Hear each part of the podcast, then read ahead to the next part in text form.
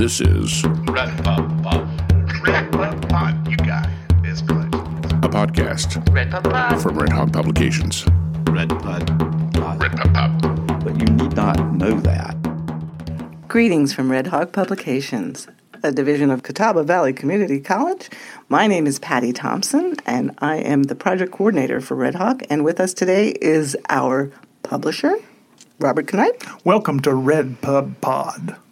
And also we have a very special guest today, um, poet, native of Hickory, Paul Jones. Um, a little bit about Paul before we start speaking with him. Um, Paul's been a retired professor from the University of North Carolina in Chapel Hill. Forty years he spent there as the clinical professor of the School of Information and Library Science, as well as with the School of Media and Journalism. An illustrious career of published poetry, including many journals, um, in addition to a chapbook, which won the North Carolina Writers Network Award, entitled What the Welsh and Chinese Have in Common, in addition to his book, Somewhere Wonderful, which was published by Red Hawk Publications um, in the fall of last year. Paul is also nominated for two Pushcart Prizes, as well as two Best of the Web Awards, and as I always say, most importantly with Paul, he's got a manuscript that crashed into the moon's surface. So we'll hear a little bit more about that. But we just want to say, hey there, Paul. Hello. And uh, one small correction. The the book is called Something Wonderful. Something Wonderful. Not Somewhere Wonderful, but if you're reading it, you are somewhere wonderful. I like the way you See, put I that. Told you, I told you she had too much caffeine this morning already. So, well... Pro- product names are important. Product They're product important. Names, brand identification, all of that good stuff, yeah. But as there we are, publishers. But words are important to poets. It brings me to a very special place when I read it. What I mean. Yes, me too. One of the things that I love about, about this book is how accessible your poetry is. Um, as we have talked about on this show before, and as we have all experienced in the classroom, if you've taught uh, poetry to students... Uh, the moment that you mention that you're going into your poetry section of your class, lots of students will groan and they will moan, and I will explain to them that all, not all poetry will speak to you, but you should at least experience some poetry. You'll find some that uh, is accessible and some that is not, some that you will struggle with and some that you won't. Um, Mister Jones, uh, what do you do to make your poetry so accessible to any reader who comes to it? That's one of the things that's great about Something Wonderful is I identify with something in every poem in this book and every poem that you write. Well, uh, that's a kind of complicated question, but the easy part of the question is, uh, the easy answer to part of the question is that uh, I would like people to read and enjoy my poetry. So if you, en- it depends on how you envision your audience. So for me, in some ways, it means uh, thinking about how vocabulary works, thinking about how allusion works, and thinking about how references work. So many of the poems in here, and you've noticed a few that you mentioned, uh, allude to other poetry. They speak back in time in a conversation with earlier poets. But you need not know that to appreciate a lot of the poems. For example, the one about the roommate Geoffrey is directly influenced in a kind of homage to Christopher Smart, an early English poet. It also has references within it to Chaucer and others, but one need not know much of that to just have fun with it. Now, right now, you may you may pause this podcast, get on your phone, and look up Christopher Smart and Geoffrey Chaucer if you are unsure as to who those people are. We'll wait for you. Okay, we're back. Uh, but but the idea is that it wants to a, a good poem to me, a good poem aspirations are what I have. We'll try to reach at several levels. So you notice a lot of the poems in there are formal poems. But when I read them, almost no one notices, oh, that's a sonnet, that's a trilette, that's uh, whatever. Uh, poets notice because the artifice of poetry is to make things seem immediate and real to every listener, everyone out there. the brew of poetry that I try to do has tradition, imagination, as well as personal involvement. And so a lot of poems uh, and poets out there are about themselves and what they do. The I in almost all my poems is inflected through some place in the past and some experience and imagination. It sounds like it's for, when you read the children's books that are really for adults as well. Yes. So you're writing for all those levels, accessible for the layman, uh, as well as for those like an Adrian Rice who can tear it apart, but he knows exactly what you're doing. It, exactly. I mean, if if I could be a scriptwriter for Rocky and Bullwinkle, I would be a happy person. You may also pause the podcast, go to Google, and look up Rocky and Bullwinkle if you are unsure as to what that alludes to. We'll wait for you. Ah, welcome back. Uh, I think history has a lot, uh, plays a lot. You just mentioned uh, things about the past. History plays a lot in your poetry as well, doesn't it? Not only your personal history, but personal or history that you have experienced in your generation. Am I am I wrong? Uh, well, I mean, I think you. As you said, as I tried to say, there are three things. So, yes, your personal ex- a poet brings their personal experience and uh, to a poem, sometimes indirectly and inflected, which is more what I try to do. So the I'm is uh, Philip Larkin once said uh, about his own poetry. He goes, uh, "They're not the whole of me, and I'm not the whole of them." Mm-hmm. That the persona that you create, the voice that you speak, is driven by words and imagination and patterns. Uh, now, some people seek to reveal themselves in that. I seek to understand other people in the world in that. That's a nice uh, transition into the question that, Patty, that you wanted to talk about, what Mister Jones has done for a living a lot of his life. Yeah. And Uh, how he is as a craftsman. We talk, we were talking earlier about the right brain and left the left brain. brain. And yeah. Looking at your C V, because for our listeners, uh, last evening we had a poetry reading where Paul was the featured guest, and I did some research in his background, and you have an extensive right brain. I mean, you're doing information library, cataloging. Um, you've done some things with the Internet. You've got Something. an extensive... Yeah, I know. You created it. Uh, um, you've got the left brain going, um, but you also have the ability to have the right brain, and quite frankly, that's kind of a mutation. You're an alien in, in a good way, in that you can do both, Paul, and and you do you excel at both. So I'm I'm intrigued. Well, it's easy to be broad if you're willing to be shallow. I try to be broad. uh, that said, uh, yeah, my background's in computer science. I was one of the first uh, undergraduate computer science degrees granted from N C State in uh, nineteen seventy-two. Uh, and they've recognized that for me, which is really nice. Um, I've been able to, but my experience hiring and working with people is that uh, the, this idea of brain division is not very real. Okay. Uh, that people solve problems sometimes with physical engagement, sometimes with imaginative engagement, and sometimes with musical engagement, and sometimes with linguistic engagement. Hmm. The best and most imaginative coders I've had were almost always musicians.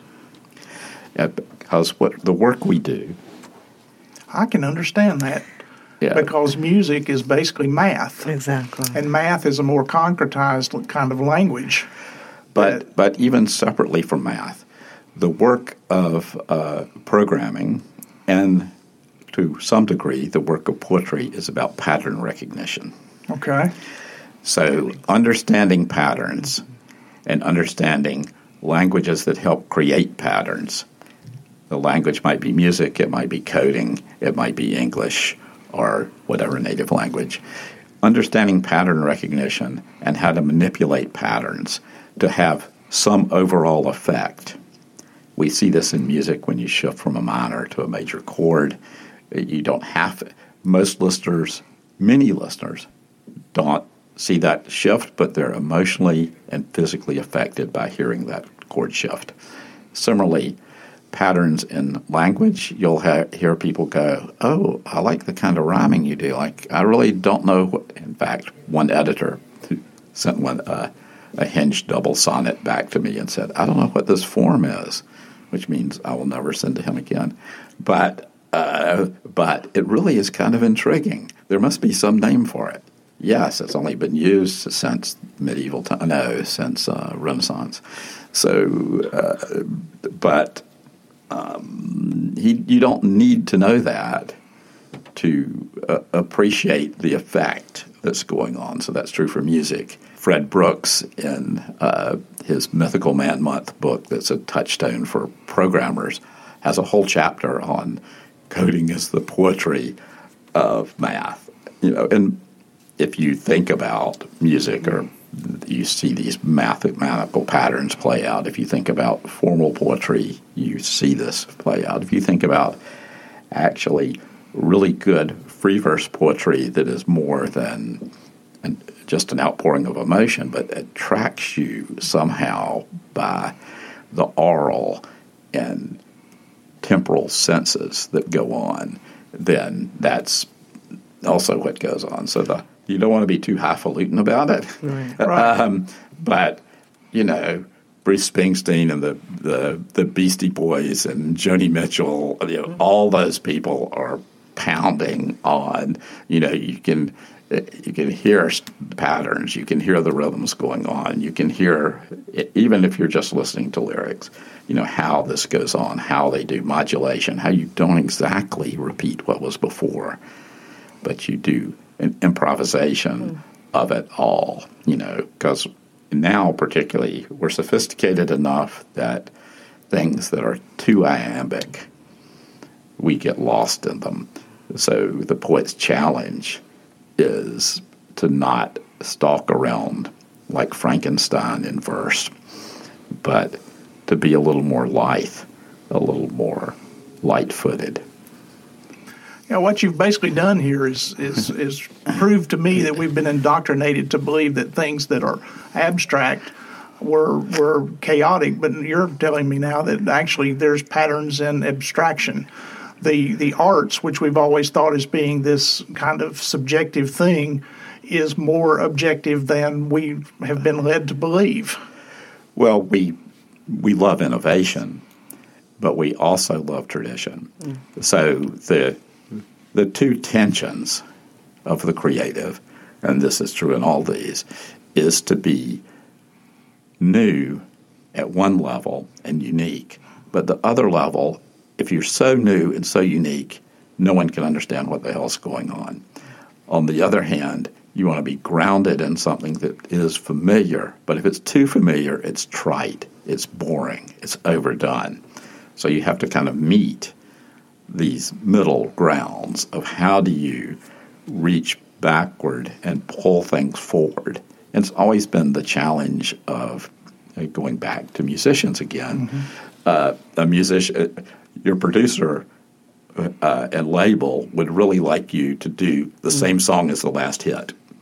And if you want to hear a complaint from any songwriter, it, uh, Ray Davies, famously for Waterloo Station. Waterloo Station is a great song. Uh, no one, including Davies, is exactly sure what it's about, but the effect is very, very strong. And his label just went, do us an album of those songs. He goes, are you kidding me? You know, this brings a wonderful opportunity. If you don't mind, Paul, would you read us one of your poems? And bearing in mind what you just taught us, um, incorporating new based on something maybe more traditional, that would be kind of fun. Well, let's let's do uh, a couple that um, might be fun. One that everybody will recognize that is really an homage and a parody and just kind of fun. um, the red vinegar sauce. So much depends upon the red vinegar sauce dribbled on pulled pork beside the white coleslaw. And that's the uh, North Carolina take on William Carlos Williams is so much depends on the red wheelbarrow. and it's there to be light, to be fun, and to take it to the religion of North Carolina, which is Lex- Lexington-style barbecue. You may take time to Google William Carlos Williams, The Red Wheelbarrow, and we will have an entire podcast show about that poem uh, at a later date. That could be a T-shirt, uh, a T-shirt sold at the Lexington Barbecue Festival for those folks who are interested. That's I, that is fun. Thank you. So, so let's do another one here. That uh, the saint of trees. What is the proper sacrifice to please our Lord, the saint of trees? I ask the ferns for their advice. What is the proper sacrifice? Lie here and dream of paradise. Sink into the soil like leaves.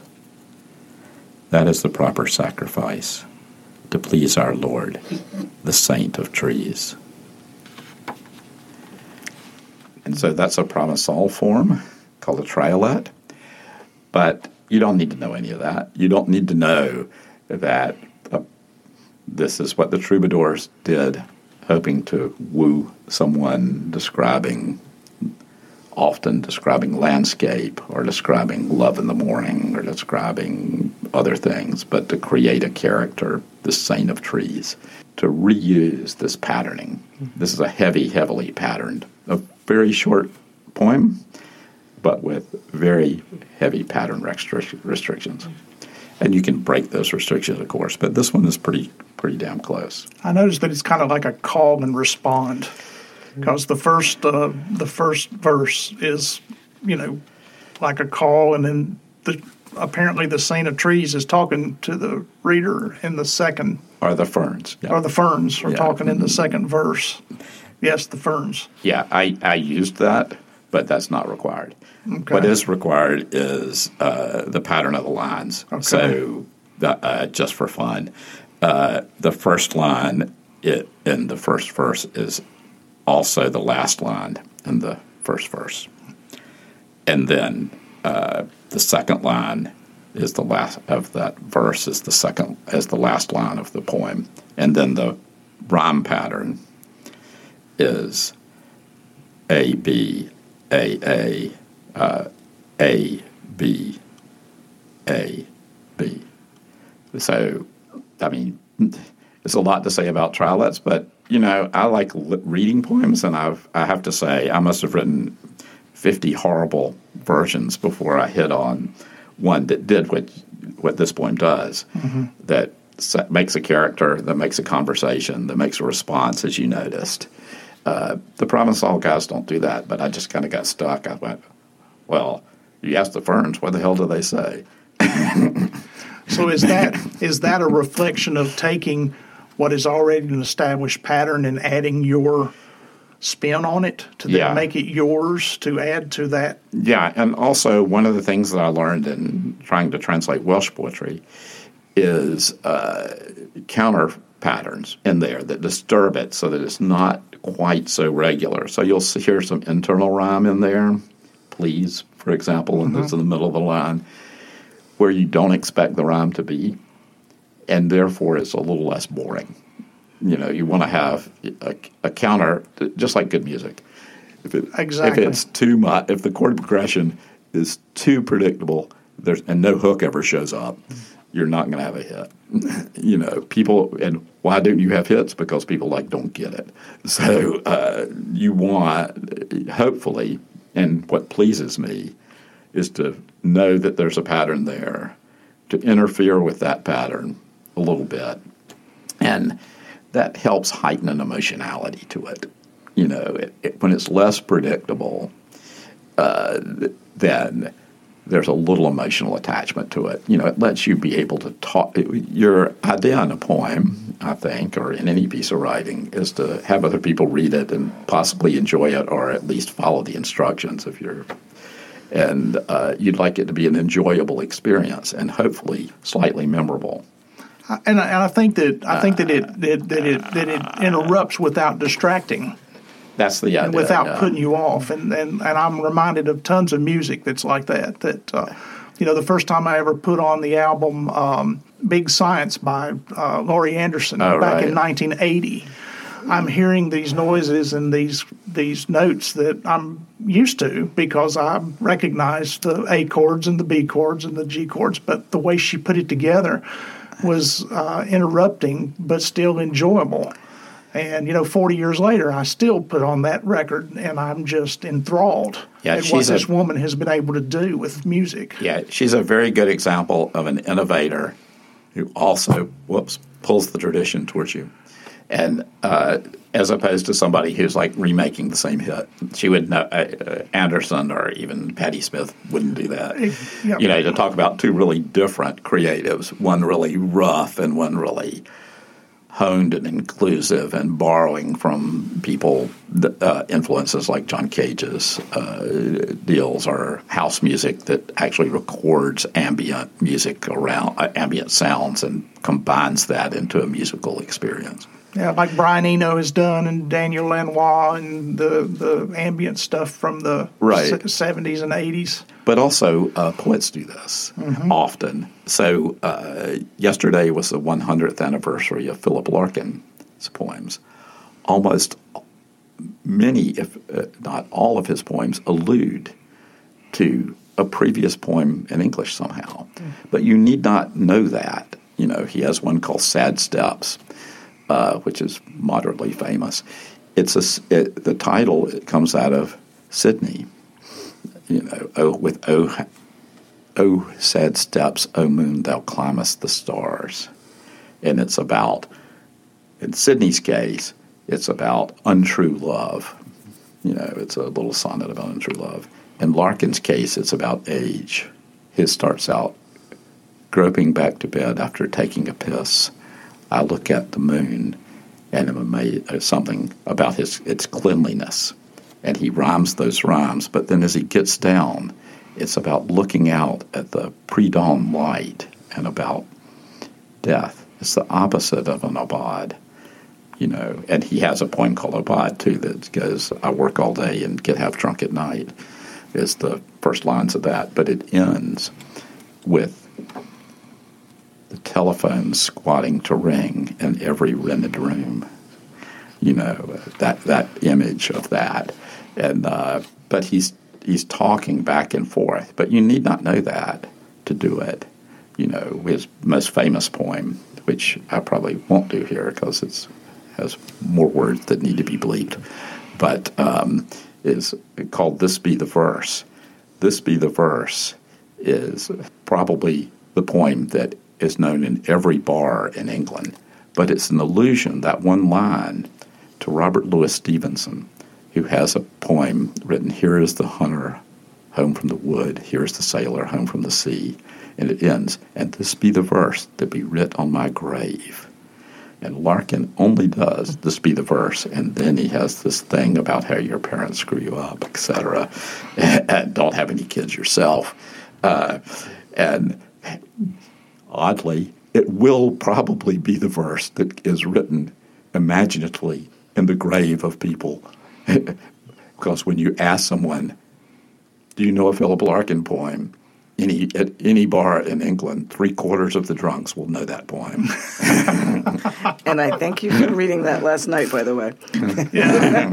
That was yeah, fun. You, you can go to poetry dot org and look that poem up, and uh, you will enjoy it. Um, what kind of a poem is I do this, I do that on page forty-five? Okay, so uh, that's a prose poem uh, done this way. But when I do prose poems, I do other things in them. So the idea here is to use this, uh, simple declarative sentences largely uh, and uh, to create an idea of this character. It's also uh, – so let me step out a minute and say sometimes I want to make fun of other poets in poems. So one of the uh, one of the terms that I think Tom Lux – who I studied with, is a wonderful and very funny poet uh, who died about two years ago, used to say, all these poets, they're writing about themselves. All their poems are, I do this, I do that poems.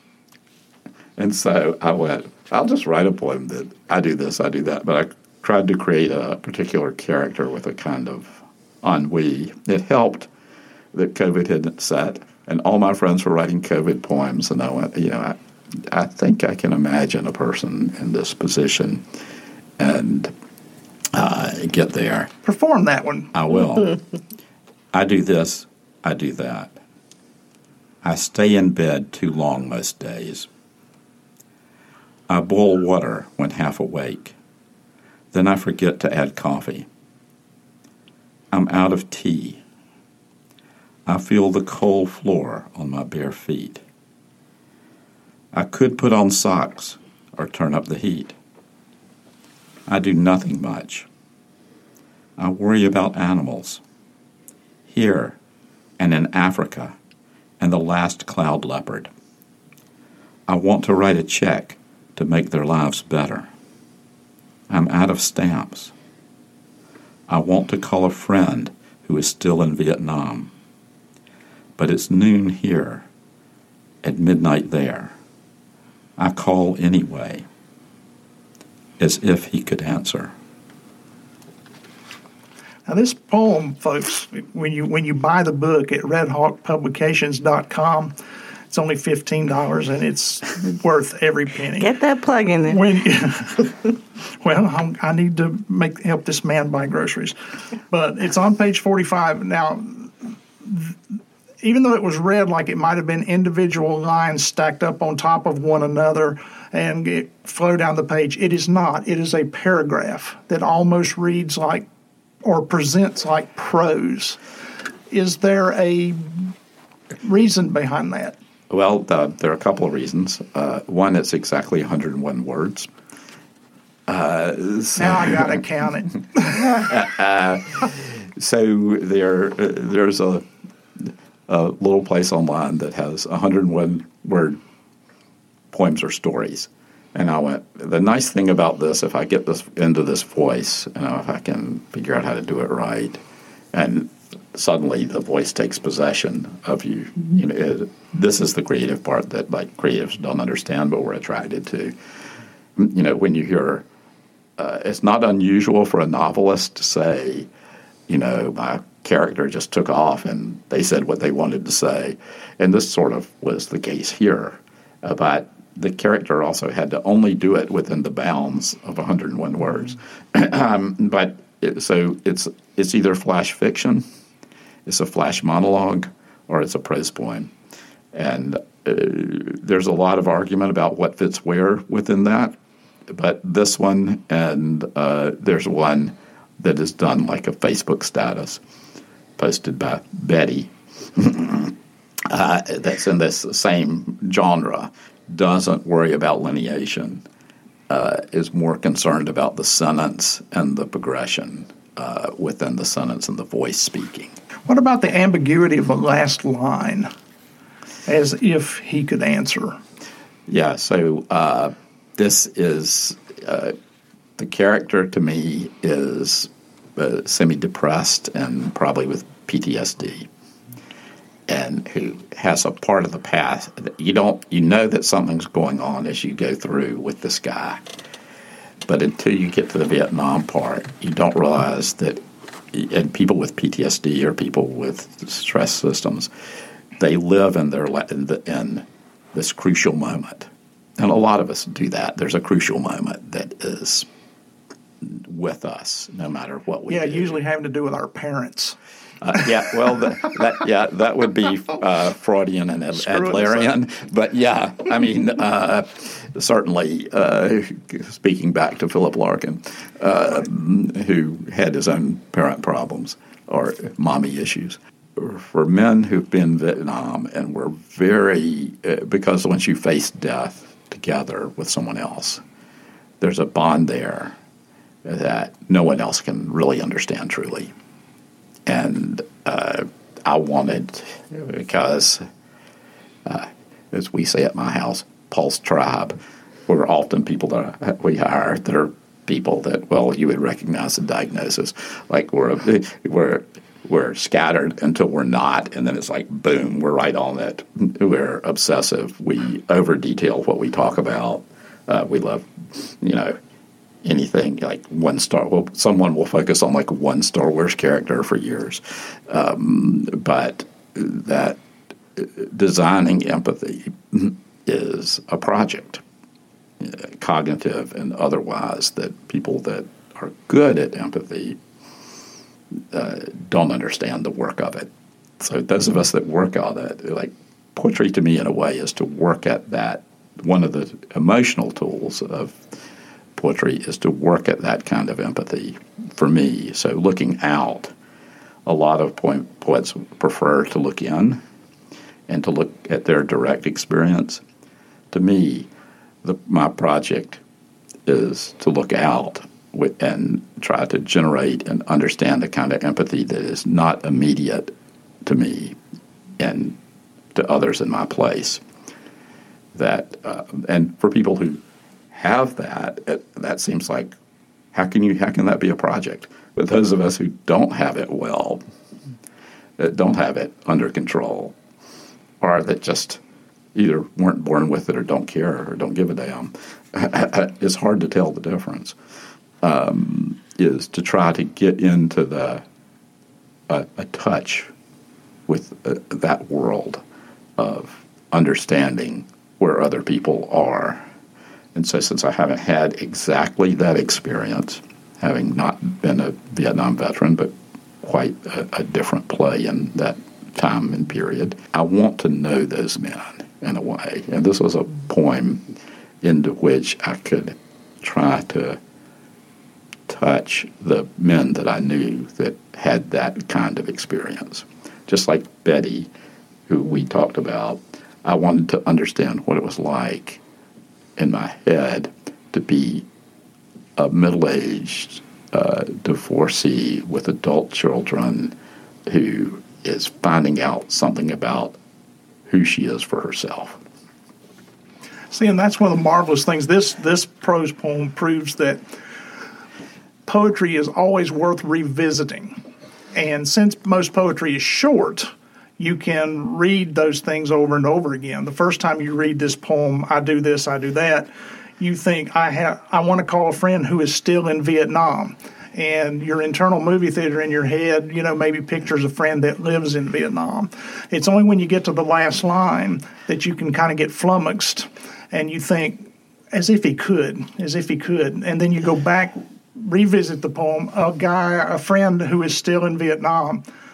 He's still in Vietnam because that's where he died. That's right. Where he is buried, or that's where he disappeared. Or, you know, we might not even know where he is. That's the last time we saw him. And then it's noon here and midnight there. I'll call anyway, as if he could answer. That's a double dip of fantastic emotion given to you by one poem. Thank you. And it can be a triple dip or a quadruple. I mean, because you you you sew these things into these poems that bear going back and going over them again. I tell my students all the time with Emily Dickinson, don't just read an Emily Dickinson poem once. Read it ten times, because you're going to find ten different things right. that are going to just not only flummox you, but they're going to enlighten you. And music's the same way. Every yeah. time you drop that tone arm on that favorite song, it gives you something else. Mm-hmm. Your poetry is the same way, and that's why well, I brought that so poem much. up, is because this is like one of my favorites in the book. Well, thank you. Because of that ability yeah, to do a, that. It's one hundred and one words. one hundred and one words.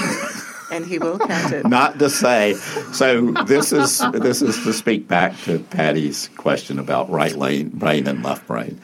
This one has things that satisfy the urge to count, and they try to satisfy the urge to explore emotion and connect with other people. No one gets out of this room until you answer me this question. I'm so fixated on the manuscript of poems that crashed on the moon's surface. A, how did that happen, and which poems are they? Okay, so uh, I, I have to figure out how to make this a short story, because it could be quite long.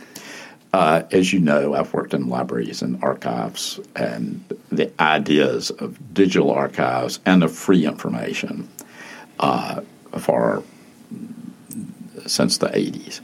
Uh, so as a copyleft kind of person, as uh, trying to create masses of public domain and other accessible documents, and to keep them digitally accessible to all people everywhere.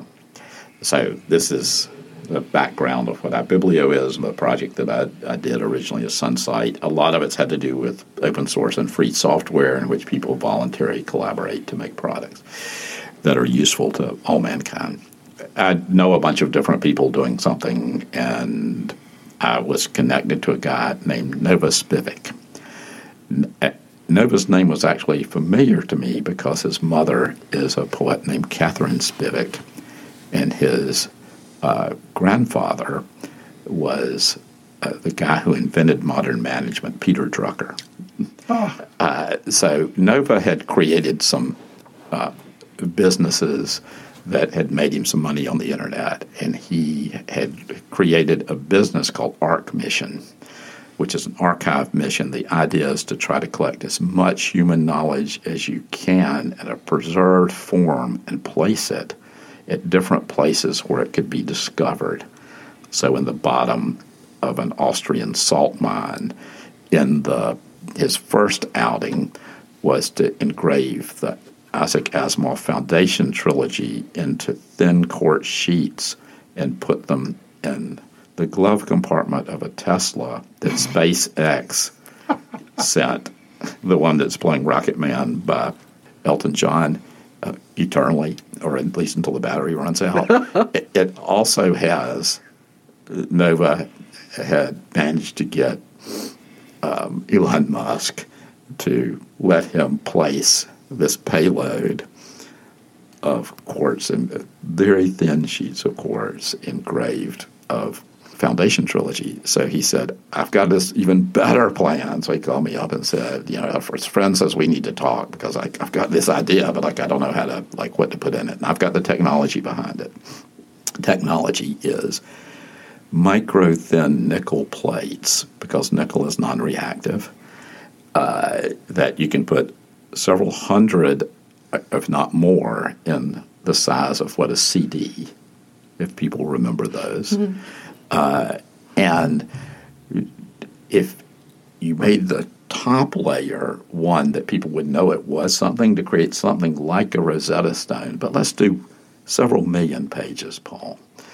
I just need to know how to get all of Wikipedia, how to get all of the stuff at Brewster Kahle's archive dot org, how to get uh, other things. And so we talked for a long time about what to have there and how to get things done and how to be inclusive. Uh, because at first he went, I've got all these things. I went, well, they're all in English, and that's not a good long bet. Think about the Rosetta Stone. The more that three languages made it possible to crack, whereas things in other languages were lost when the people were lost, even though the civilization might have been quite high. So the more uh, languages we can get, so there are several projects you want to look at. And so I pointed him at the Rosetta project that the Long Now Foundation does. I pointed him at the U N uh, Declaration of Human Rights, which is in every language of every U N member, every official language. So that's really very good. Um, and then as we talked, we also talked about children's books, that how children used to read with um, that. And he said, well, um, you know, this guy, my, I'm going to put my mother's poems up there. And this guy that like used to babysit for me, uh, who was her teacher, Robert Lowell. oh, just Robert Lowell. I'm going to, so, and, and a, something that may possibly it'd be questionable and for Child Protective Services that Robert Lowell was Nova's babysitter. Lowell was, well, poets are great poets, but not necessarily consistently great people. Uh, see Philip Larkin. But um, so he said, you know, like, send me a manuscript and we'll put how much ever you have on there. So I hadn't met you guys, so I didn't have a really good manuscript yet. I went, how the hell are you going to do this? Who's going to do it? He said, I've got these Israeli guys that are trying to do the SpaceX, I mean the X Challenge, you know, which the idea was, you know, who could land something on the moon, who could bounce three times and whatever. And they were young Israeli engineers who had a very interesting and slightly risky way of doing this with less fuel, with less rocket. Uh, and they had this lander. And he said, I think I found the way to raise money for this. I have to put a whole bunch of things on from Israeli school children. And I go, well, this is perfect. I mean, what the hell? Because they were also multilingual. Uh, and sure enough, we got this. We, we have this package of micro-thin nickel that is engaged. It is, you can see it with your eye first, and then it instructs you to step down and look with you. So you know something's there. And then with microscopes, you can get down further and further. And uh, there's some compression because there's also some audio. And he said, like, what else am I going to do? I went, well, I don't know. There's some non- Uh, verbal cultures. I think I would just like ask them what how they would like to be represented in something like this. So we had some uh, somehow he has some compressed video on there, uh, but it's all zeros and ones, you know. Binary. But there are instructions on how to do this. Sure enough, uh, Nova was there when the rocket went off, and it uh, it took a while because it's. It goes around the Earth a few times to pick up speed, and then it slingshots out to the moon and picks up, picked up by the moon's gravity and slings around that. Everything was going great. Like, it made it. There's so many ways it could go wrong. It was encircling the moon. It was really great. And the Israelis were, like, ready to land it, and they went, we'll do this in person because it's, like, too hard for the computer. Bam! It fell from four miles directly into the moon. But our... and shattered into God knows how many millions of pieces. But the material engineers on the other side said uh, that had worked on it for, for Nova said, well, you know, there's no atmosphere, so like it probably wouldn't have overheated when it fell. The gravitational force will be great at that kind of fall. So it could have shattered, but if it landed in a bunch of dust, I mean, who knows? Uh, um, so it's either there... this manuscript, along with Lowell and Kathleen Spivak and all of uh, Wikipedia in every known language, and uh, all of the archives from archive dot org, and God knows what else that, oh, I, I'm not supposed to tell about because we don't know how copyright works on the moon. Well, it's like a Schrodinger's manuscript on the moon anyway. Exactly. It's, it's, it's, it's neither there nor not there.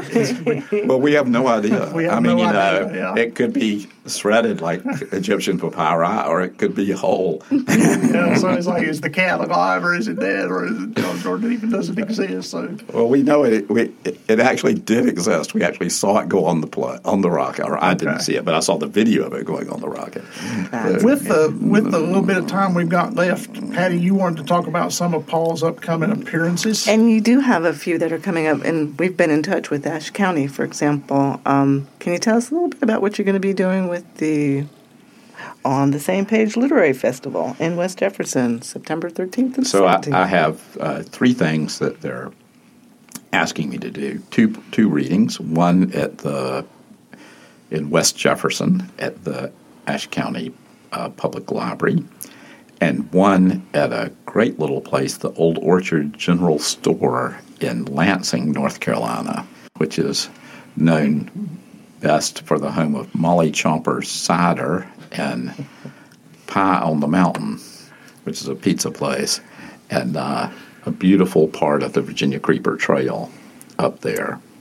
And uh, they have a brand new bookstore there at the Old Orchard General Store that sells uh, Old Orchard is a blueberry farm largely outside of, of a few miles away, and uh, so lots of blueberry products, lots of uh, beer and wine that might in fact that lots of gifts, and a lot of books that have to do with Western North Carolina. Cool. Uh, particularly the Ashe County, Boone, Watauga County area, because that's where they're near. And then I'll also be doing a panel about publishing, which I think Landing on the Moon might come up. Yeah. Because it always does. Uh, with uh, Ed Southern, who runs the North Carolina Writers Network, Jamie Southern, his wife, who runs Bookmarks in uh, Winston-Salem, and Georgianne Eubanks, I think, uh, who's done a number of books about touring North Carolina, uh, particularly most recently about Saving the Wild South, about plants and the literary trails of North Carolina, and uh, Judy Goldman from Charlotte, who has a new memoir out as well as a couple of novels. So we'll talk about publishing, and I get to talk about Red Hawk somewhat. Please do. And please direct everybody to red hawk publications dot com. And we always encourage people, as you listen to this, please make sure that you like, share, subscribe to Cure All the World's Ails. I think that's about it, guys. Um, I, we want to thank you very much for being our guest today well, and for being so yeah, this has been terrific. This, yeah, this has been helpful. Thank you. Well, you know, I love poetry and I read poetry. and uh, those are two things I think that are required. Uh, that to read poetry across time and of your interest, and to have those voices to be in conversation with and in fellowship with across time and across cultures is a great gift, and also a lot of damn fun. And also a, a great gift is to be able to uh, meet this man in person and see him read, see him perform his marvelous works. He is indefatigable when it comes to touring and reading. So if he appears nearby, please, please go out and see him. If uh, you are up to a nice road trip, get in the car and go to, you know, Ashe County, or go down to, what'd you say, Winston-Salem, or where so was the, the, the bookstore? Uh, the bookstore is in Lansing, North Carolina, Lansing, in, in Ashe Carolina. County. But uh, I'll also be Uh, doing a reading event in Hillsborough, North Carolina on September tenth with Sally Green, who's just uh, done a book with the University of Mississippi Press of Elizabeth Spencer's Edwards stories, uh, and is also a county commissioner in Orange County, among other great attributes. Uh, then on September eleventh at Scupernon Books in Greensboro, Sunday afternoon, I'll be doing a reading there with Pat Revere Seal, who um, has a new book out from Main Street Rag, and Katie Kathleen uh, Kehoe, who is uh, a poet and, incidentally, a librarian living in Greensboro. I see, folks, there is art all around you, and it's just within a short drive. And again, going to see this guy and listen to him. Paul Jones, thank you so much for coming to see us today. And uh, I think that's about it. And we'd like to thank our engineer for today, uh, Richard Eller, director and grand poobah of Red Hawk Publications. He's the boss man. So thank you for tuning in to Red Pub Pod. Thank you. Red Pub Pod. Red Pub Pod. Pub Pod. Red Pub Pub. Red Pub Pod. You got it. It's close. It's a little bit of a tongue twister. Thank you, everyone. Thanks, everybody. Thank you. You've tuned into Red Pub Pod. Red Pub Pod. Red Pub Pod. Red Pub Pod. A podcast Red Pub Pod from Red Hawk Publications. It's a little bit of a tongue twister.